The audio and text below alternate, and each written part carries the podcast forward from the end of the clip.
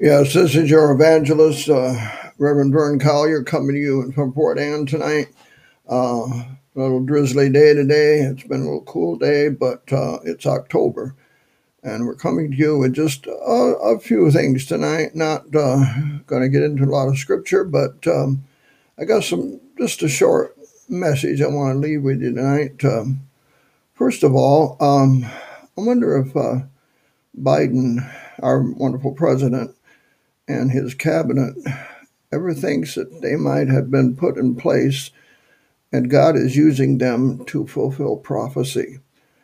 Uh, yeah, it's probably been that way down through the history of the United States that we have been here and the other nations. They think they're on top of things and they got everything under control, but God is a sovereign God reigning over this whole universe and reigning over this planet Earth, whether we think or not. Uh, just because we may not believe in God, it doesn't mean that He doesn't exist. It says, let God be true, but every man a liar. So I, I just wonder if I'm going to pass this on to the president, if he could listen to this, um, if he thinks he's got everything under control, which I doubt if he does. But um, he is probably being used by God at this point in our history and the history of this planet and the history of the United States to fulfill prophecy. And whatever happens at this point in time, we're just one day closer. And we can rejoice and praise the Lord for what He's doing. Amen. Now, I found this years ago uh, about United States is on a path of destruction. Just listen as I read this to you tonight. The average age of a world's great civilization has been 200 years, and nations have fallen, progressed through these sequences from bondage to spiritual faith, from spiritual faith to great courage, from great courage to liberty, from liberty to abundance, from abundance to selfishness, from selfishness to complacency, from complacency to apathy, from apathy to dependence, from dependence to bondage. Author unknown. Says an awful lot, doesn't it? No nation, great civilizations that ever lasted over 200 years we have done pretty well. But now, if we don't stop, the sin is piling up. And it's been piling up for a long, long time. Billy Graham said it back in the 50s that um, if God doesn't punish America for his sins, he's going to have to apologize for Sodom and Gomorrah. You see, righteousness exalts a nation. Sin is a reproach to any nation. Ladies and gentlemen, I point my finger to myself too. It's time for us to stand up. It's time maybe for us seriously be thinking about doing some fasting and praying. Remember in Isaiah what was going on there?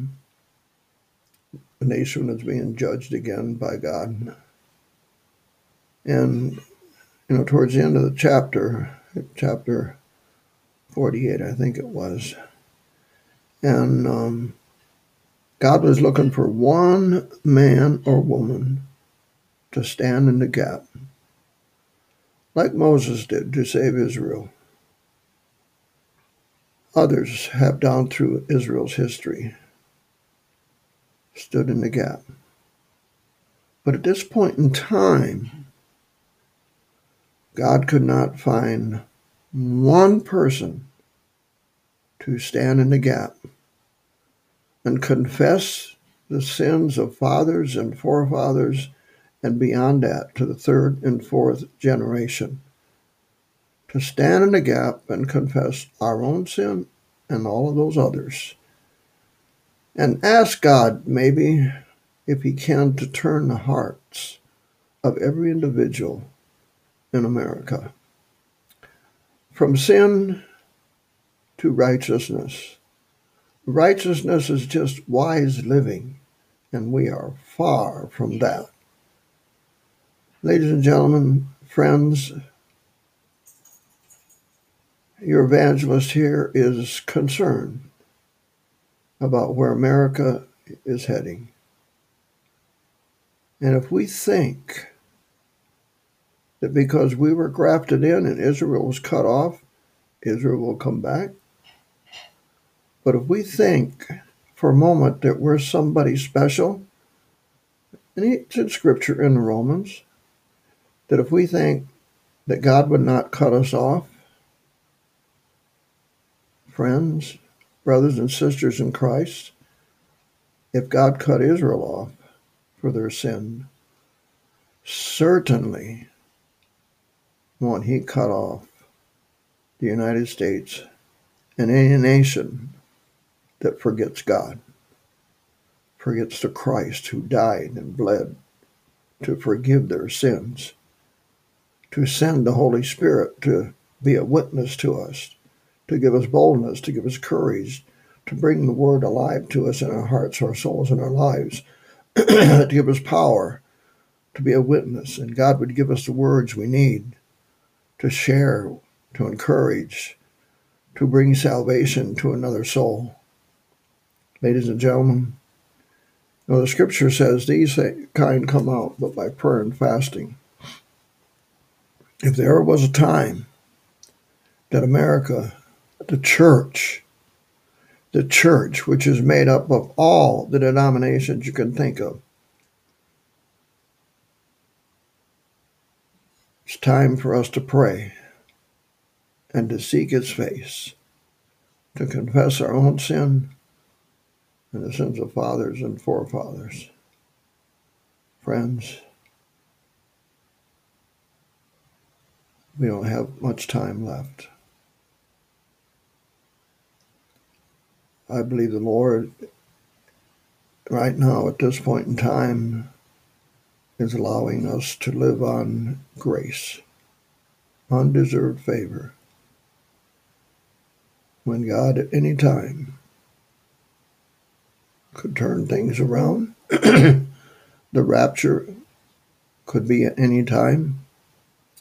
And it's very important that each one of us are prepared for whatever is going to happen, how long we're going to be here if China attacks, or Russia attacks, or Afghanistan, or Iran, or a multitude of all, we're very weak.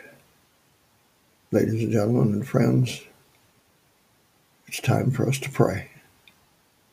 God have mercy upon the United States of America.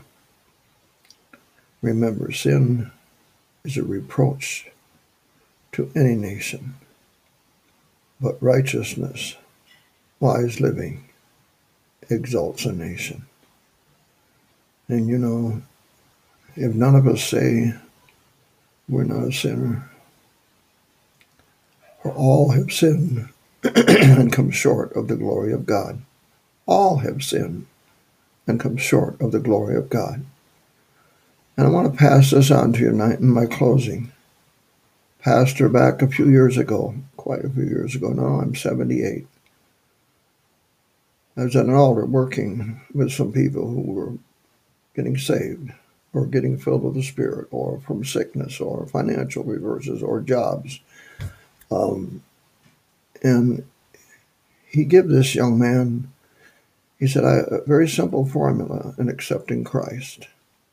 It's recognize, repent, and receive. We recognize that we're sinners because it said all have sinned come short of the glory of God. We recognize, and the second one is repent. Without repentance, there's no forgiveness for sin. Repentance means that you're running away from God, you make a 180 degree turn, and now you're running toward God. Leaving all the old life behind all the sin, all the baggage, everything. And then we confess our sins to Him. If we confess our sins, it says in the Word, He is faithful and just to forgive us and to cleanse us from all unrighteousness. We can start over as a new man or woman or a new young lady, boy, and girl. Anytime, recognize, repent, and the last one is receive Jesus Christ as our salvation and that blood bought salvation that He bought for us on His death on the cross. But that didn't end there. He was buried in the tomb, but He rose again for our justification, just as if we had never sinned. Wow. And He gives us a whole new life. And any time after we have received Him as our Lord and Savior, we need to get into the Word and start it with the book of John. Very simple to understand. Read that book until you got it digested a little bit in your mind, your heart, and your soul. And then find a church where you can go and where you are of like faith and uh, they preach the whole Word of God, the whole counsel of God, not hindering the work of the Holy Spirit. And they love you and care for you and welcome you. And then take some time to pray. You say, Reverend Collier, I don't know how to pray. Well, praying is just talking like talking to your best friend. Talking to your best friend, your wife, your kids, just like you were talking to them another outside the family, a best friend you have, is just praying and telling God. If you want to learn how to pray, find, I believe, in you might find it book of John and Matthew. It's called the Lord's Prayer. It teaches there how to pray. Our Father, which art in heaven, hallowed be thy name. Thy kingdom come, thy will be done, on earth as it is in heaven. Give us this day our daily bread, and forgive us our debts as we forgive those who are indebted to us. And then you close with, For thine is the kingdom, and the power, and the glory forever. Amen. For those of you out here listening to me tonight, you can catch my Facebook page, strikefireministries.net, and my home my website is strikefireministries.com, and my Facebook page is strikefireministry.com also. And the PayPal thing is in place. If you want to send some money, feel free to to help uh, support this ministry. We're here we can take telephone calls uh, through our, our, our, cell phone. It's 518 321 8674. And my email is revco7 at gmail.com.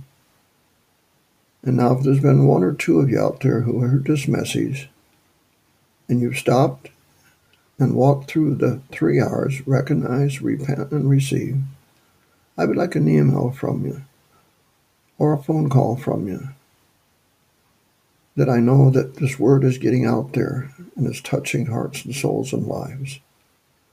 Now let us pray. Father, we love you. We praise you and we thank you for this day. Thank you for your Holy Spirit. We pray that you move in on the hearts that have heard this word go out today, that they would be blessed by the power of your Holy Spirit coming upon them and leading them to repentance and leading them to come to faith and trust in Jesus Christ as their Lord and Savior. I pray your Holy Spirit would have your own way and all the hearts that have heard this bring victory, bring release, bring bring uh, a turnaround in people's lives as they come to faith and trusting Jesus Christ as their Lord and Savior. Pray again that you bless all this going on over the airwaves tonight. I pray that there's a victory victory found in some hearts and souls and lives tonight. We love you, we praise you, we thank you in Jesus' name. Amen.